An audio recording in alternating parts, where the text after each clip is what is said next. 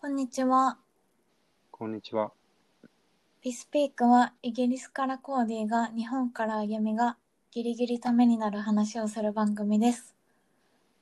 ツイッター一応やってますので フォローお願いします。あ、もうイギリスじゃないけどって前も話したっけ？なんか前も言った気がするね。そう、もうイギリスとかではなくなってきて、なんかね、日本ですよっていう。そう、今日アドリブで挨拶するかってなったけど、一応このフレーズでいこうみたいな。そうね、次までにちょっと、いやどうみたいな、東海オンエアみたいなね。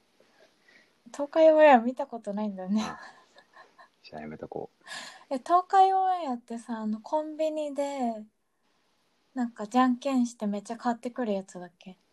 それ、どの YouTuber もやってない回は多分、そういう系。まあやっ東てる京け、ど東京じゃない、東海オンエアはね、あの、有名なのは2泊3日、寝たら即帰宅の旅とか、どういうこと？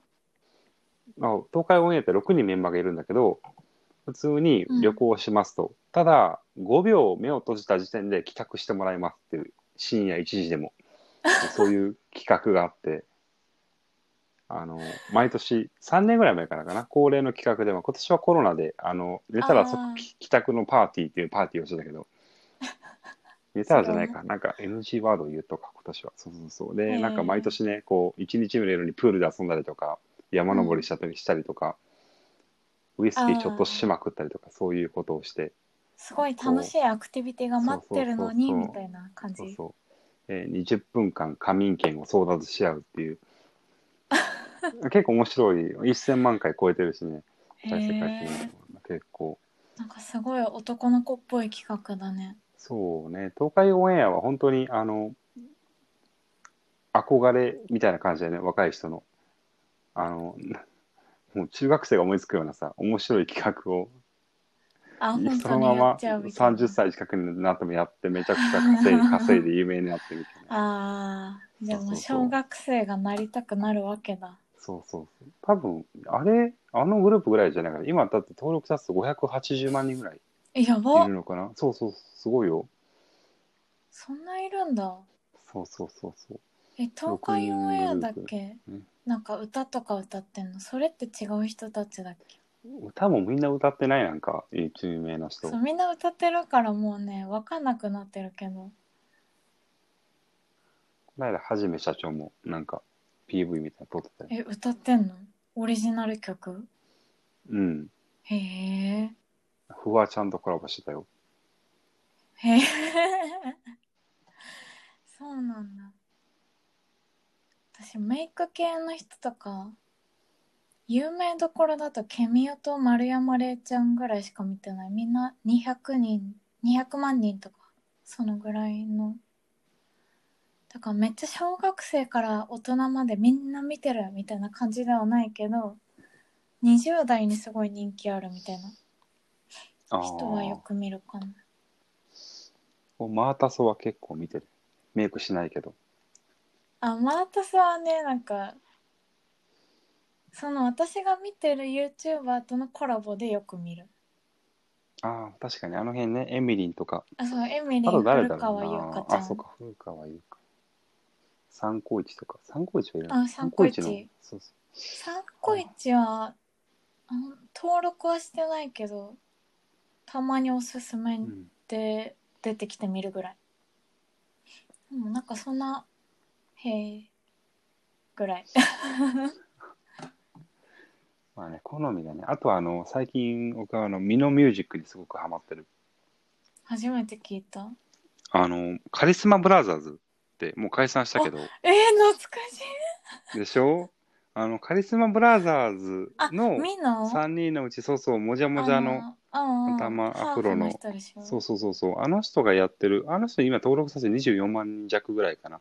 あみのミュージックっていう、本当に、なんかパンクの歴史とか、ビートルズとか、そういうのあの人もともとそういう系ね、だもんねすごいよね。あの、何がすごいってさ、なんかローリング・ストーンズとかの雑誌の世界の名ベーシストトップ100みたいなのとかって読みながらさ、全部にコメントするするんよね、ちゃんと。へこのえ。ベーシストはこれに参加してて、こうこうこういうものに影響があったとか、この人はこうこうこういう系譜でとか、この人はこのテクニックがすごくて。すごいね。なんかたまたまさ、あの3人が同じ地域にいただけで、方向性は見のだけ全然違ったよね、なんか。あ、そうなのかも。カリスマブラザーズ知らないんだよね。カリスマブラザーズは、なんかちょろっと見てた時期あるけど、そのオープニング曲とかもミノが作って他の2人に歌ってもらってとか、こうなんか2人がわちゃわちゃする系で、ミノはなんか結構ひょうひょうとしてる感じのタイプだった気がする。一番落ち着いてる感じの。ああ、なるほど、ね。そんな知らんけど。そうそう。まあ、最近ミノミュージックにハマってて、あと、今年のおすすめアルバムで、今年じゃないか、去年か、あの、中村佳穂さんの I Know っていうアルバムと、金子彩乃さんのサンサンっていうアルバムがすごくいいっていう紹介をしていて、うん。去年めちゃくちゃハマったんだよね、その2枚のアルバムに。へえ。そう、だから割と自分がセンスあるなってして嬉しくなったんだけど。あ、そう。うん、そうそう。流さないで、その。違う違う、今日 YouTube の話をするはずじゃなかったんだけど、そう、全然違う。このままだと音楽と YouTube の話。本当に YouTuber の 全然するよ、あの、ヒカヒカルが好きだとか、ねね。そうそだからこのまま映画の話になってしまいそう、そうそう私は。最近なんか、シェアハウスの住人と映画の話ばっかりしてて。まあ、その話はまた今度するう。か。そうだね、ちょっと YouTuber と映画の話をしだすと。そう、コンテンツはね、永遠に終わらないテーマだからね。そうね。まあ、今日はちょっとホットな話題を、そう、久しぶりにね、ニュースっぽいことを拾っていこうという。まあでもさ、モーリシャスってそんな、めっちゃ直近ではないけどね。てか、モーリシャスの話しようって言って2、3週間経ったよね。多分。そうだね、あの、今日はあ 安倍さんの話とモーリシャスの話をしようって、まあなったんだけど、まあモーリシャスは、あれ、いつだっけ事故起こったの？めちゃくちゃ前なんだ8よね月の上旬ぐらいじゃない？そうだよね。でもね、それね8、月重油が流出した日なんだよね、それ。うん。じ8事故った月、の、事故ったの7月25とか。そうなんだ。そこから1週間ぐらいいろいろあったその、あ、10だからなんか今10日間デモとか。とそうそうそうそう、10日間ちょっとなぜか放置してて、で放置したら割れて流れ出して出てきて、やばってなって、モーリシャスああ、なるほどね。で。だからちょっとあのデモがね、起こってるよね、今。そう、なんか130万人しか住んでない島国で4万人規模のデモが起こるっていうね。すごい。参加すごいよね。ああ、だからなんだ。なんか政府の対応が遅いって言われてんの。まあ、それで知った、うん初めて。えしかもさ、なんかもう真っ二つになって全部流れちゃうかもみたいななったところでさ、前方の何タンクの重油だけは全部回収して、後方は意図的にし沈没させたんじゃないかみたいな感じで、それもすごい抗議されてて。ねあれ、沈めたもんね、結局。え。うん、結局沈んだんだよね。うんそうそうそう。あれはだかまらその分あ、は、うんそうなんか表面のオイルは回収しましたとか、なんかいろいろ主張してるけど、うんでも表面を回収したところで生態系への影響は免れないでしょみたいな。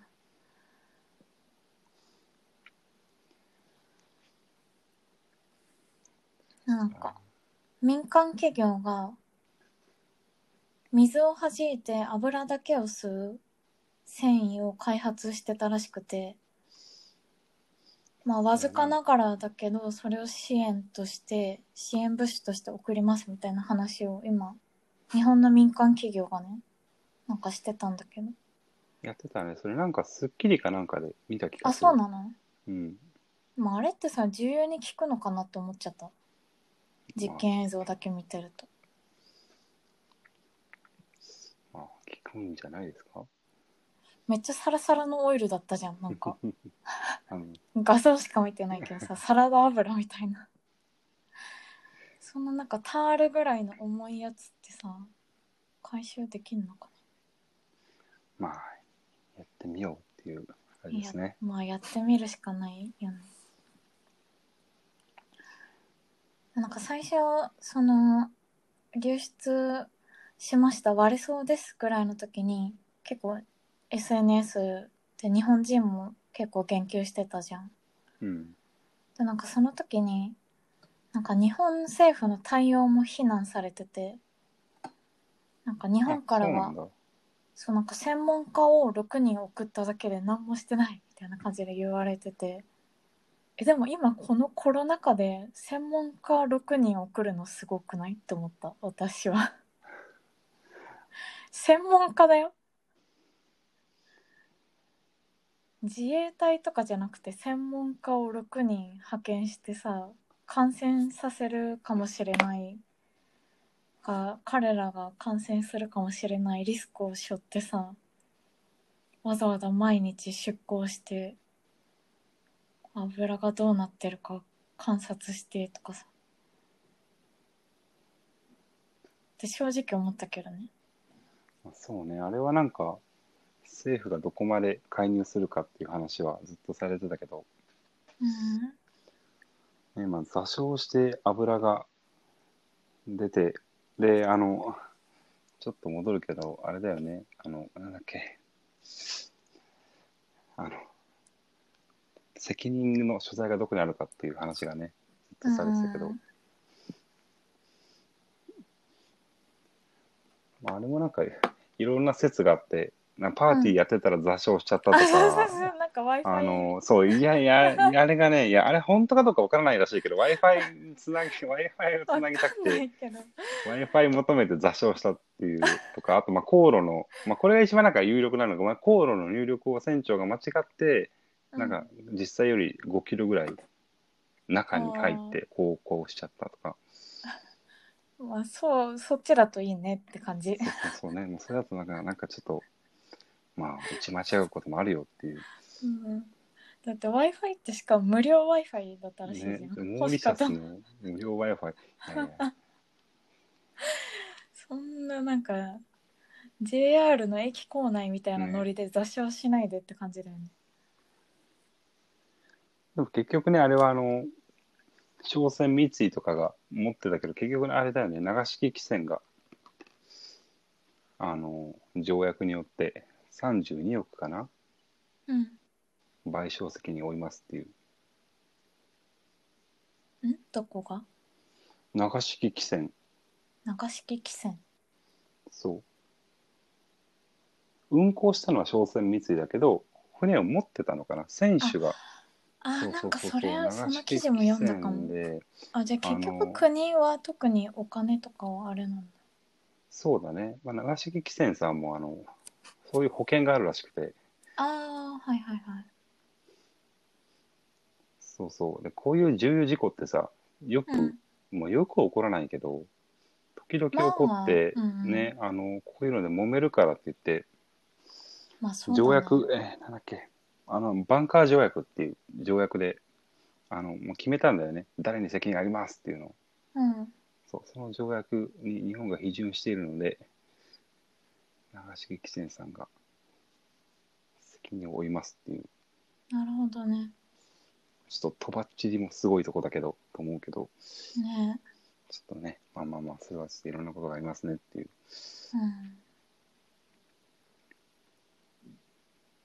いやーまあ重油はね流れた場所が運が悪かったね。そうね、なんかダイバーシティホットスポットって呼ばれてるぐらい、ダイバーシティ？ダイバーシティホットホット？スポットスポットって書いてたよ、フォーブス記事で。かっこよく。ああれだよね。あのマングローブとかあるしね。そうそう。サンゴ礁もあるしだから沖縄全体がタールで覆われるようなもんだよね。日本で言えば。そうね。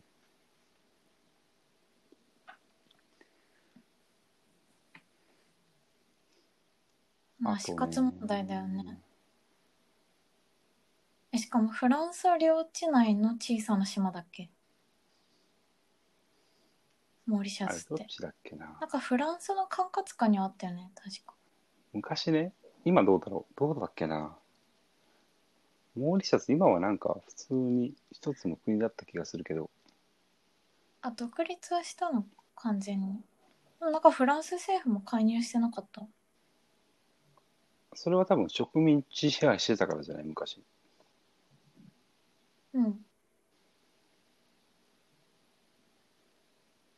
ちょっとその辺はわかんないです。単に支援してただけか。そう、まあ、ただただ一応普通に一つの国うん。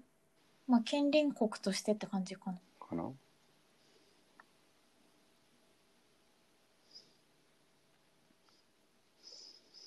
あとやっぱり日本語だと記事が出てこないっていうね、ちょっと、それ。あのーモーリシャスって入れるとさ、最初にこう、ヤヤフーの記事が出てくるんだけど、うんヤフーかよって思うんだけど、えなんか私は BBC の翻訳とか出てくるけどなんかあんまりもうなんか風化しつつあるんだけどすでに。調べても。うん、今ね、GoTo キャンペーンでみんな忙しいから、そうと安倍さんねそのもう一個そうそう話そうとしてた。あのーこれ、あの、まあ、何人が聞いてるか知らないんだけど、このラジオ。あこの間ぜひね。15人ぐらいだったよ。なんか再生回数あらまあ、予想の5倍。あの、モーリシャスのなんか oil spill って検索するとうん。結構ね、いろんな記事が出てきて面白い。あの、フォーブスが一番面白かったかな。えモーリシャスってさどういうスペル？私さあ、どういうスペルだと思う？モーリシャスオちなみに。イルで調べて。ん？ちなみに、どういうスペルだと思いますか？えー、私もう本当に音通りに MOLIOU んモーリモーリ SIOUS とかで書いてあるけど全然ヒットしなくてああ。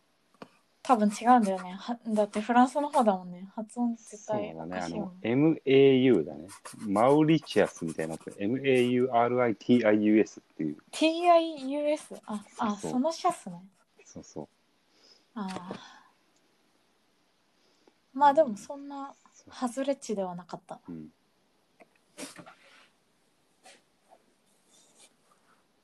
まあ、フォーブスの記事が面白かったっていう。どんなこと書いてあったの？なんかね、昨日の記事だけど、これまで20年ぐらい、この重油事故に関わってきた人が、まあ、今回の事故の概要と何が問題かっていうのと、どうやって回復していくかっていうのをね、なんか13個ぐらいの項目にわたって書いてくれてるのね、ものすごく細かく。あまあ、これがやっぱりね、日本語と英語のあれだなと思ったけど、情報の、これはすごい面白かった。見てみるわあの、まあ、フェーズ1として油の封じ込めを行いましょうっていうので、なんか2番目に計画的に油を浄化しましょうっていう。で、3段階目に NRDA っていう、まあ、指標に基づいて自然のあの被害の評価をしましょうっていう。で、4番目に長期的な復帰を考えましょうっていう、まあ、そういうフェーズでやるんですよって話とか、うん。あと、重油の回収に化学、化学製品で重油を回収しようとして、重油より化学製品であの生態系が傷つくことが多いって話とか、ああ面白かった。うん。結構そういう例がある。あそうなんだ。そうそう、なんか、雑種して重油が流れて、10年後に調べたら、その重油がをほっとくよりも、なんか洗剤で余計汚れてたっていう、えー、まあ、NRDA の評価とか、まあ、いろいろ面白かった。ちょっと長いんだけどね、この記事。うんまあ、ちょっとリンクに貼っとくんで、皆さん読んでください。どこのリンクかな？どこのリンクだツイ。ートするときにリンク貼るか。フォロワーが1000人ぐらいいるという。フォロワー Twitter 1000人ぐらいいるんで、コーディは。私コーディのツイッター知らんけど。そうね、僕もあなたの知らないので、仲の悪さが露呈して。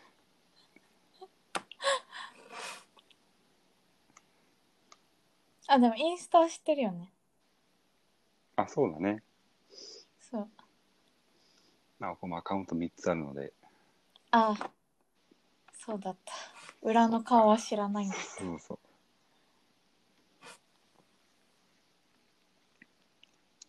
あ、モーリシャスはこれぐらいかな。そうだね。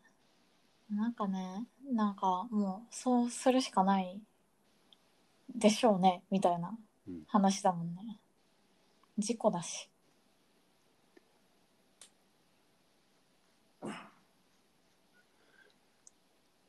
安倍さんはね、まあ安倍さんも、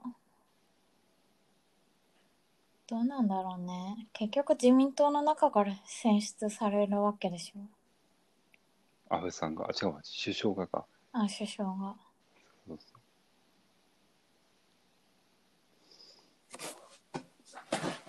安倍さんの、あれは、意外と面白いっていう。なんか拮抗はしてるけど結局過半数が菅さんに集まりそうだってなりつつ、まあ石破さん河野さん岸田さんも硬いんではないかみたいな。なんかその四大勢力みたいな感じに今なってるよね確か。そうそう。なんかさテレビの何？ちょっとバラエティ寄りのアンケートだとさみんなおふざけで小泉進太郎とか入れるからさもう意味わかんないことになってんだけどなんかそういう変なランキング見ると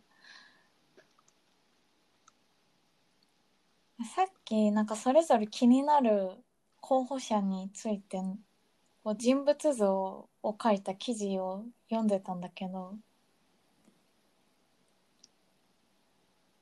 なんだったっけな？なんか菅さんが今一番硬いみたいな感じじゃん。うん。一応。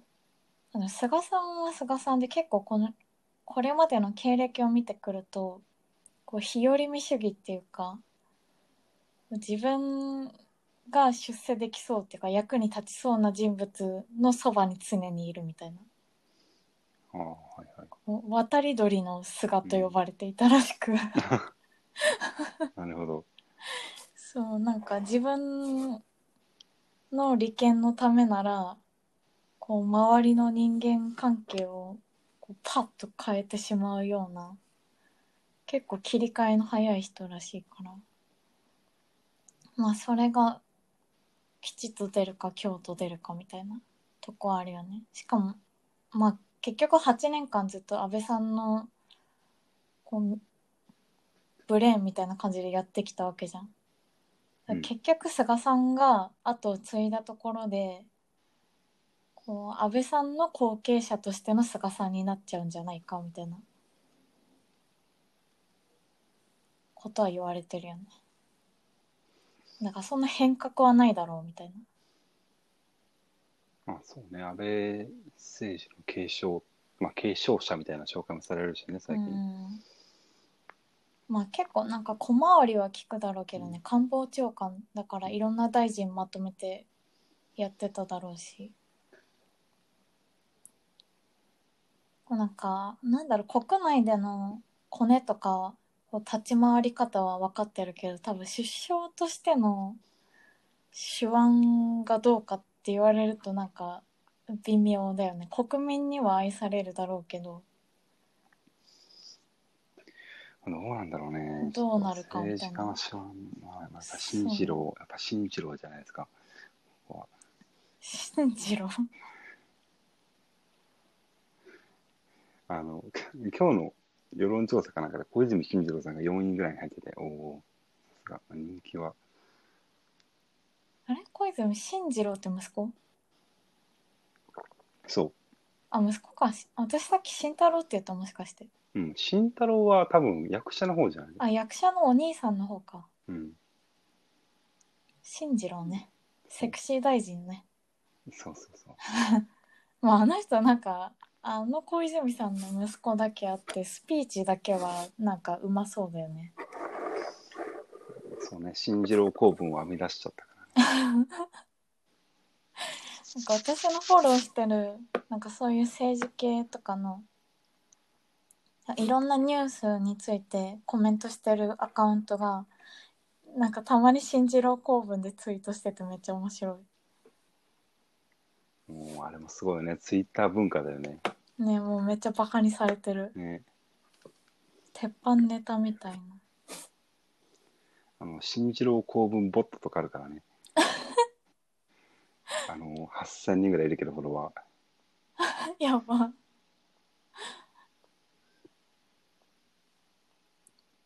の夜景スポットには夜景が綺麗なところがあるんですよ。とか言ってそういう。もうね。この間安倍安倍総理が8年任期されたということは私も8歳年を取ったということですね。みたいなツイートしてた。そあの本ネタネタにしてる人が、なるほどもうねこれ。どれが本人の発言かねもはやわからないって。それぐらいペラペラだよね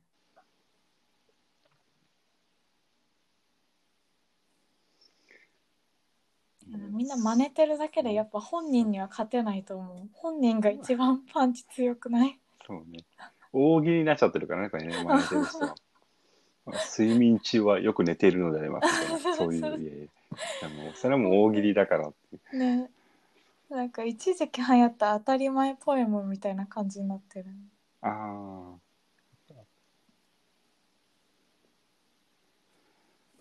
まあそんなことはどうでもよくて。そうね新次郎公文の話になってしまう。でもあれもう一つなんか面白いのがさ、あの、安倍さんの政権の支支持率ってすごく悪くなったじゃん。うんでも、辞めた瞬間さ、23%ぐらい回復して支持率が。うんなんか、ね、直前だと36%だったのが、なんか今59%ぐらいまで回復してて支持率が。うんそれがすごい面白いらしい。えそれって安倍政権の支持率かってこと？そうそうそうそう。よくわかんないねそう、なんかね、やっぱりこ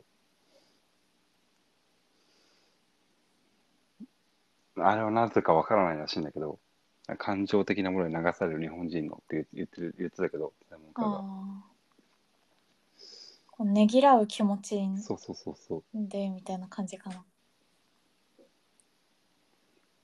あと、朝日新聞の、あの、あの朝日新聞、自民党を批判するあの朝日新聞の調査で、安倍政権の7年8ヶ月を評価しますかっていうのがね、なんか評価とある程度評価が71%で、へえ面白いよね。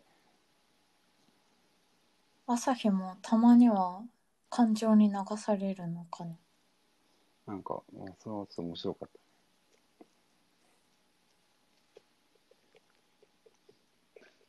ああと石破さんと岸田さんがいるじゃん。まあなんかコーニーもこの間おしゃべりしてる時に言ってたけどなんか二人はわりかしさなんかこう批判する時は批判するみたいな立場じゃん。なんか党内ではそんななんかめっちゃ支持はされてないけど言ってることはまあ間違ってないみたいなうんうん感じでなんか今アメリカもさ大統領選始まってるじゃん。始まってるとか。まあそうだね。もう候補者出てて。だなんかあの二人はバイデン的なトランプよりかマシだろう的な感じでこう票を入れる人がいるんじゃないかなと思うけ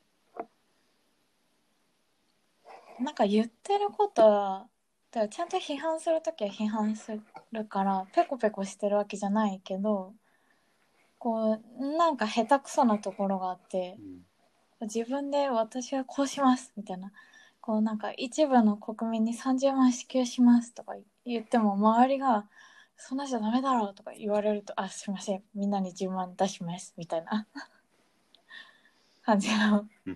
なんかいまいち力強さに欠けるというか、まあ、端的に言えば地味みたいな。まあでも人間っぽいよねあの二人は結構。そうだね。まあ、特に石破さんは昔から支持率が高くて、今回なんかあれだけメディアが菅さんを推してても、そんなに支持率が下がってないから、まあ、やっぱり支持されるんだろうなっていう、逆に菅さん6%から40%ぐらいまで支持率が上がってたから、まあ、メディアと、あと感情の強さはすごいねっていうことを、なんか社会学者の人が分析してて。してて。あと顔じゃない、か顔？え、イケメンってこと？じゃ正直なんか菅さんって結構愛される顔してんじゃんなんか。ああ、そう、あの、菅さんがさ、多分さなんかすごい、んなんちゃら効果だよね。でも結構さ官房長官ってメディアに一番露出する顔じゃ、うんん、だから多分毎日のようにニュースで見るからこあるよね、単純接う触効果とかあるそう。そうよね。単純接触効果で可あ愛いってれだよね。恋愛で使うやつだよね。そうそうそうそう。そうあの、森見富彦さんの四畳半神話体系で私がすごく使ってた。あそうなんだ。そうそうそう。あれそうだっけ？あの、そう、中目作戦っていう作戦。これもこんな話しても誰がわかるあの、四畳半神話体系って森見富彦さんが書いたうだつながらの大学生の私っていう男の子が、あの、あれ誰だっけ？うん。女の子。名前を忘れた。でもなんかあれだよね。いろんなパラドックスというかさそうそうそうこう前は前は違う世界線を歩んでそうそうそうそう。あれアニメ2週見たわ。めっちゃ面白かねった、すごい。まあそうその女の子に近づくためにこうなるだけ彼女のしつ目に入る作戦中目作戦っていう作戦をあそれがあまあまあその話はいいや。長くなるからね。ちょっと私多分ね2作品混ざってんだよね。夜は短しと4畳半であ混ざってるから。で舞台も一緒だしまあそんな話は置いとそいうて そうねあのあとメディアが取り上げる以外にさあの地方出身で安倍さんとは対局にあるって、まあ、地方出身で段ボール工場で働いて高大学に進学してそこからこうね議員秘書とか横浜市議会とかを経てやっと47歳で国政に出てきたっていう叩き上げ感が、まあ、これなんかよく起こるらしいんだけど安倍さんってもう超サラブレッドなおじなんかおじいさんが総理大臣でお父さんが外務大臣で。うん。そういうもう世襲ウルトラ世襲の人が来た後にはこうやっぱりウルトラ叩き上げを国民が求めるらしいんだよねやっぱり。あそうなんだ。そういう揺り戻しのあれでうん。まあ票を取るっていう。まあまああはりえるかもね。なんかキャラとね菅さん？え菅さん、え今の話って菅さんじゃなくて石破さんだよね。あ今の話菅さん菅さん。あれ菅さんか。あ菅さんか。あで石破さんも横浜市議会員だったんだっけ？だなんか二人の関係が割と微妙な感じだった気がする。あそうなんだ。そう。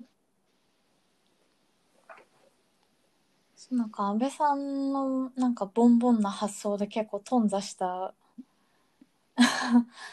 政策がいろいろあるからね、なんか常識人が立て直すかそれとも結局こう利権にへこへこして失敗するかの。まあ派閥がありますからね派閥が。うん。党内の派閥があるじゃんもう。なんかその辺はもう分かりすぎてよく分かんないけど。まあどうだろうね。その立ち回りとかやっぱひっくるめると菅さんうん。か石破さんが超頑張るか。岸田さん。は岸田さんはなんか地味な地味だなって感じ。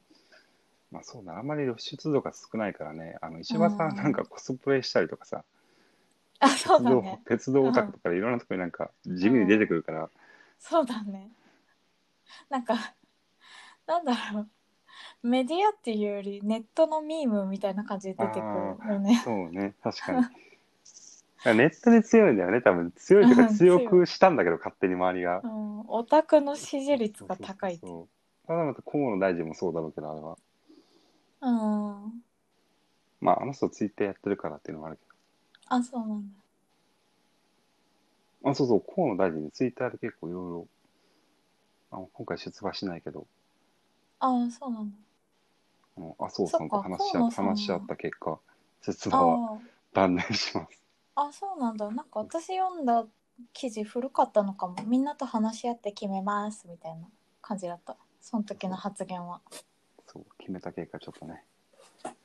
なんか言われたんだろうね。そう、そうね。やめとけっつって。やめとけっつって。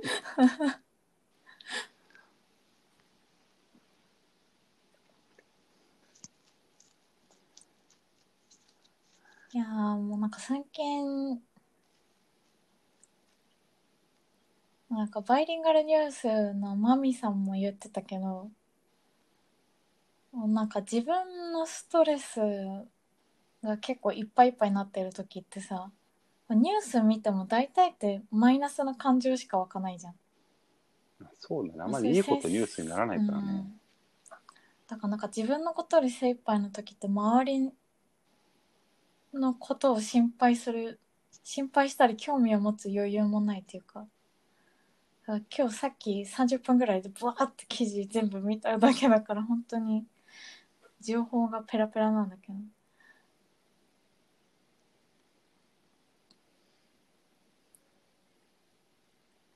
コーディは誰推しですか？いやー、僕は、難しいな。まあ、僕はずっと石破さんが好きなんだけど、多分多分今回は、そうそう、今回は、あの石破さんはね、多分ちゃんとしたことを言い過ぎて、安倍さんに干された人だから、うん。そうそう、多分でも結構まっとうで、多分あの人はすごく頭がいいので、押してるけど、今年は、今回は落ちるけど、なぜ出るかというと、次のための地盤作りみたいな。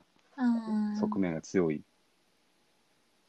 まあなんかアピールうん。できれば同じぐらいなのかね、まあそうね、まあ、菅さんの次は、まあ菅さんもなんかそんな長続きするように見えないからあれじゃない？まあ次総選挙になった時に地盤その今作った地盤が生きるかどうかみたいな、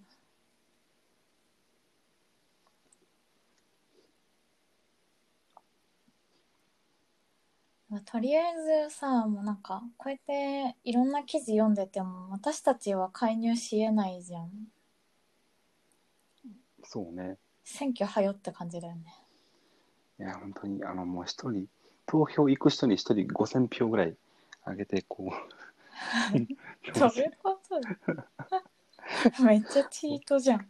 そう、もう一人一票だとさ、ね、ちょっとさ、どうせまた40%ぐらいしかいかないだろうから、ちゃんと一人3票ぐらい上げて、どういうこと？推しに配分してくださいみたいな。そうそうそうそうそう。そんな AKB みたいなことさせんの？やば。本当になんかね、も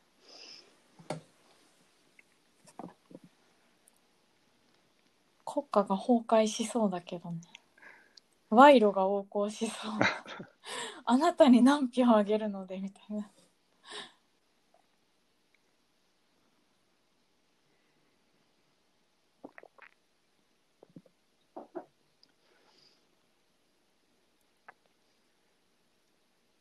そんぐらいかな。まあとりあえず私は菅さんの笑顔を守りたいな。う、まあ、パンケーキ好きだからね。可愛いよね。いやでもね、それもね、あの、これ誰だっけな、あの、多分ツイッターですごいいつもフォローしてる芸人さんが言ってたのが、うん。その、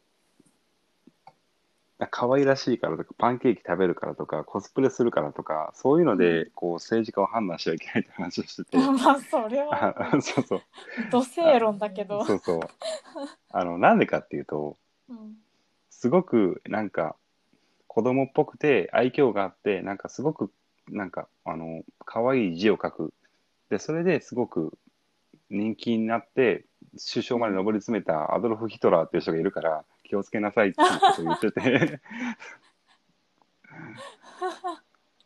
まあマジそれなって感じ。なんか最近さそうなんか映画見てると結構ヒトラーをネタにした映画ってうん。結局はなんかヒトラーの演説力とかなんかそういうちょっとした可愛らしいお茶目な部分とかに魅了されてしまってこう歴史を知らない若い人たちがどんどん浸水していってしまうっていう流れが結構あって。だからねまあそれはあながち間違ってないい話でやそうそう。パンケーキパンケーキ言ってたりいつの間にかこう民主主義じゃなくなったかもしれないから。ね。民族占領されちゃうかそうそうもしれない。そう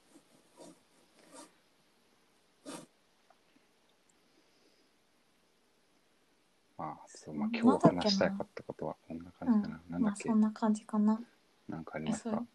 え結構ヒトラーを題材にした話。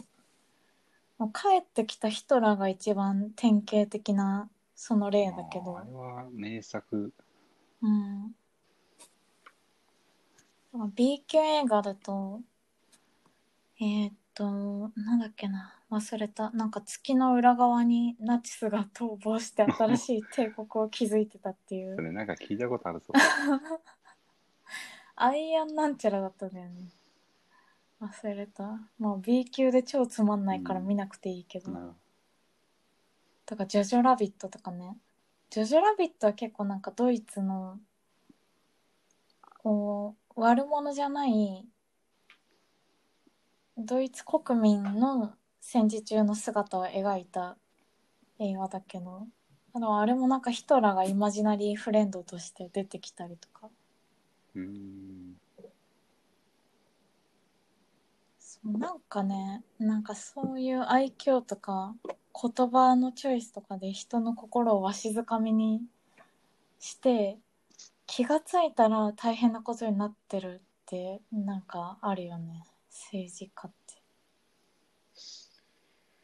そうね。興味を持つうちとしてはとてもパンケーキはいいんだけど、あのぜひそこから政策の議論を始めようっていうことを言ってて、まあまあまあまあ、パンケーキで終わらないようにっていう。話。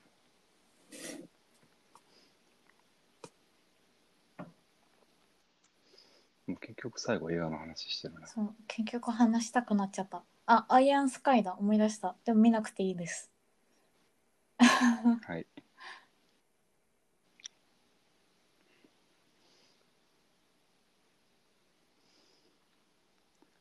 あ、あと映画で思い出したけどさ、なんかちょっと政治絡みの話になるんだけど、あのディズニーのムーランが実写化される話知ってる？ああ、はいはいはいはい。あの、映画館長が怒って、そうそう、なんか9月に独占配信される予定だったんだけど、もう映画館もダメだから。うん。でもなんか急に主演女優が私は香港の警察を支持しますって発言したせいでなんか全てがおじゃんになりつつあるっていうねえそうなんんか配信されるかどうかも危ういみたいな。なんかえー、ボイコットムーランみたいなハッシュタグが流行ってて今ツイッター上で。えーそれはどっちを応援するハッシュタグ？もうムーランをの見ませんっていう。だからうんあ女優さんを攻撃っていうか抗議するだって香港はさ、えー香港を支持し香ます。国ってか中国に対して今抗議してるわけじゃん。でそれをこう、あの誰彼構わず攻撃してるポリスを応援しますって発言してるから。そうそうあポリスのやっそういうことかてることは間違いではないっていうなるほどね発言をしてしまって、民衆の怒りを買ってるっていう、あーはいはいはいそうそあうそう。なるほど。あよかった。そっちの怒ってるならよかった。えー、なんかムーランは、あの、映画館のさ、上映をやめてネット配信するっていうので映画館長がめっちゃ怒ってるっていうのがあそうなの？こうニュースになってて、そう、毎年すごく興行収入上げるから、あディズニーが。まあ最近実写化の流そうそう、れが、ね、結構それで、そうそうそうそう、それで結構信頼関係を築けてたのに、ネット配信するってなると、一気にお客さんが来なくなって映画館潰れ出してるから、うんコロナの影響もあって。っていうのですごくムーランに対して映画館のし人たちが特にヨーロッパ怒ってるっていう話がすごい盛り上がってたけどえーそうか。それを初めて聞いた。いやーやばいよ私ムーラン超楽しみにしてたのにまあでも大丈夫だよ9月18日にクリストファー・ノーランの新作はちゃんと上映されるから。おてかもう9月いつだっけ？一昨日ぐらいにもう欧米では公開されたんじゃないかな。で結構興行収入入ってた気がする。あれ？テネット。テネット？おう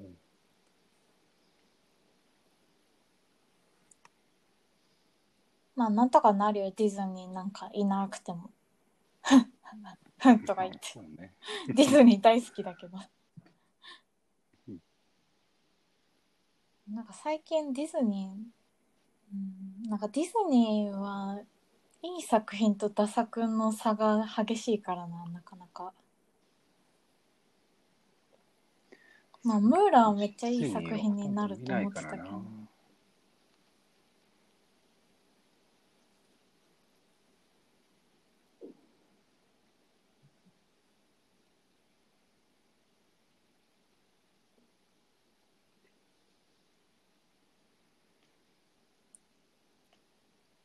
まあまあ、うん、本当は出てきた。うん、なるほど、映画ボイコットね。そうなんか今、そのニュースを見てたら、右端に田中圭さんが警察に保護されたっていうのが出てきて、泥酔して喋れなくなったらしい。おっさんずラムなどで知られる人気俳優田中所属事務所が今のところで何や伝ってんだよ。めっちゃくだらなニュースじゃん。そう。ほっといてあげなよ。2位だからねアクセスランキング。そうなの。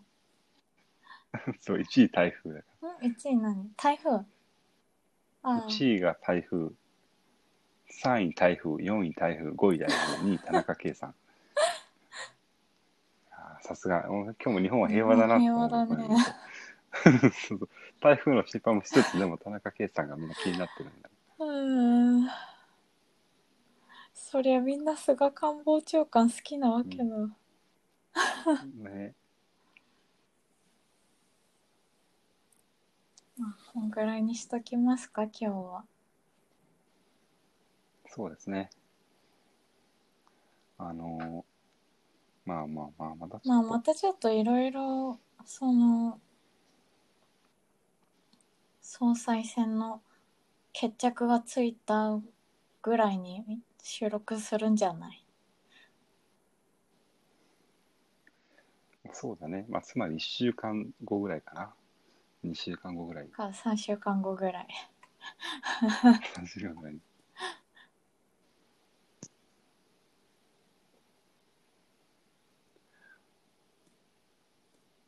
まあまあ、また、う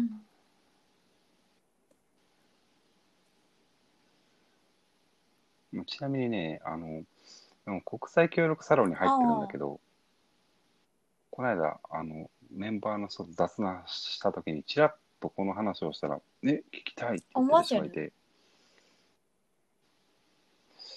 えこんなの聞かない方がいいんじゃない？多分その人の方が何倍もちょっとね、あのね、そう、あの、ちょっと、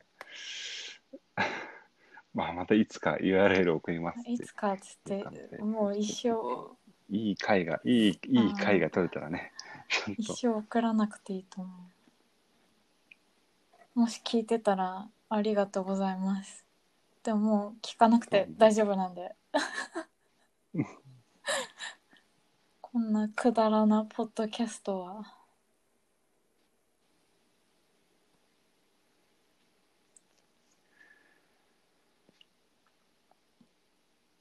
まあ、ちょっと、あの、僕もずっと日本にいるので、月2回ぐらいはうん。収録えそんなこと言って大丈夫？え？大丈夫じゃない？本当に？今月に帰って言った。大丈夫？月2回。え、だって去年は週 1回収録してたんだよ。忘れてるだろうけど。半年秋き1ヶ月単位になりみたいなそうそう。あの、だから9月16ぐらいには多分ね、また。そうだね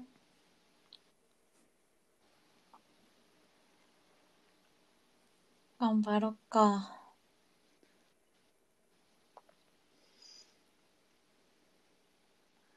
ではでは。そんな感じですね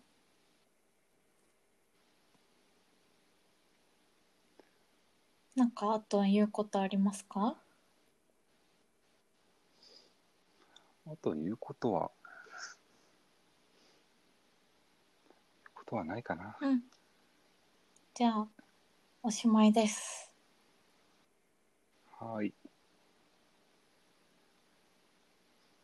あれ、どうやって終わるだなんんかいつもバイって言ってたけどなんかさ変えたくない、そうね、ちょっとなんかさ、ね、ちょっと言うとき恥ずかしいしなと思って。え何がいい？ー、えー、おやすみなさいとかわかんない。じゃあ、おやすみなさいでいいわかか。はい、じゃあ、おやすみなおさいい。